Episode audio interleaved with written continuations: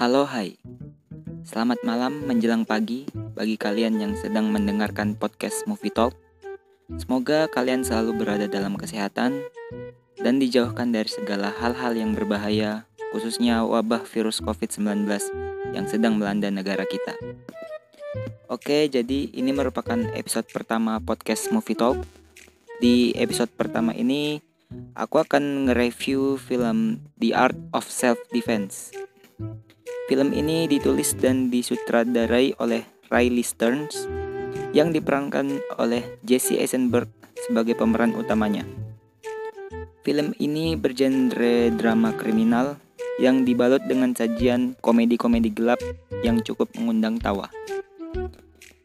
Film ini menceritakan tentang seorang akuntan yang bernama Casey Davis yang mengalami pembegalan oleh sekelompok orang saat pulang dari minimarket untuk membeli makanan anjing. Setelah kejadian itu, Casey mengalami trauma yang berat untuk keluar di malam hari. Sampai suatu hari, ia melihat adanya tempat perguruan karate yang dan ia sangat berantusias untuk menjadi salah satu murid di perguruan tersebut.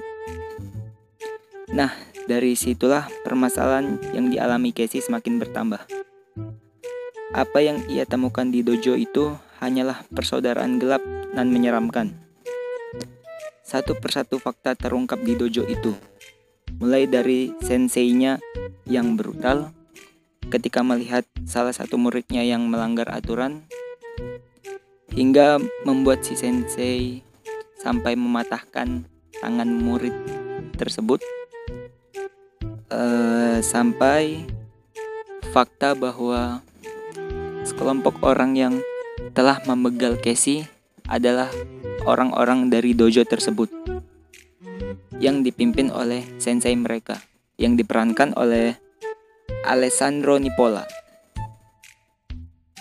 Uh, mungkin sekian sinopsisnya jadi kita bahas filmnya lagi yang aku suka dari film ini itu ceritanya yang gak berat dan tentu saja penyajian komedi gelap yang ada di filmnya.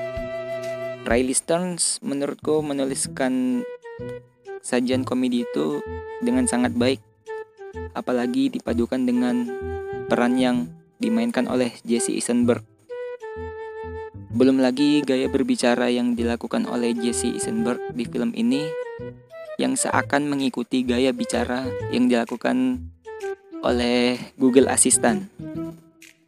Uh, pemberian ending yang kocak juga di film ini membuatku sangat menyukai film ini uh, karena bisa dibilang ending film ini tuh sangat unpredictable.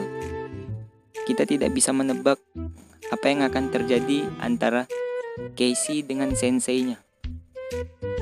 Uh, pada bagian endingnya juga seakan memberikan sindiran keras kepada orang-orang yang ahli dalam bela diri kalau sebenarnya bela diri itu tidak jauh. Orang-orang yang ahli dalam bela diri itu tidak jauh beda dengan orang-orang biasa yang tidak ahli dalam bela diri. Hanya orang-orang yang ma yang dapat memanfaatkan kesempatan yang bisa menang dalam suatu pertandingan.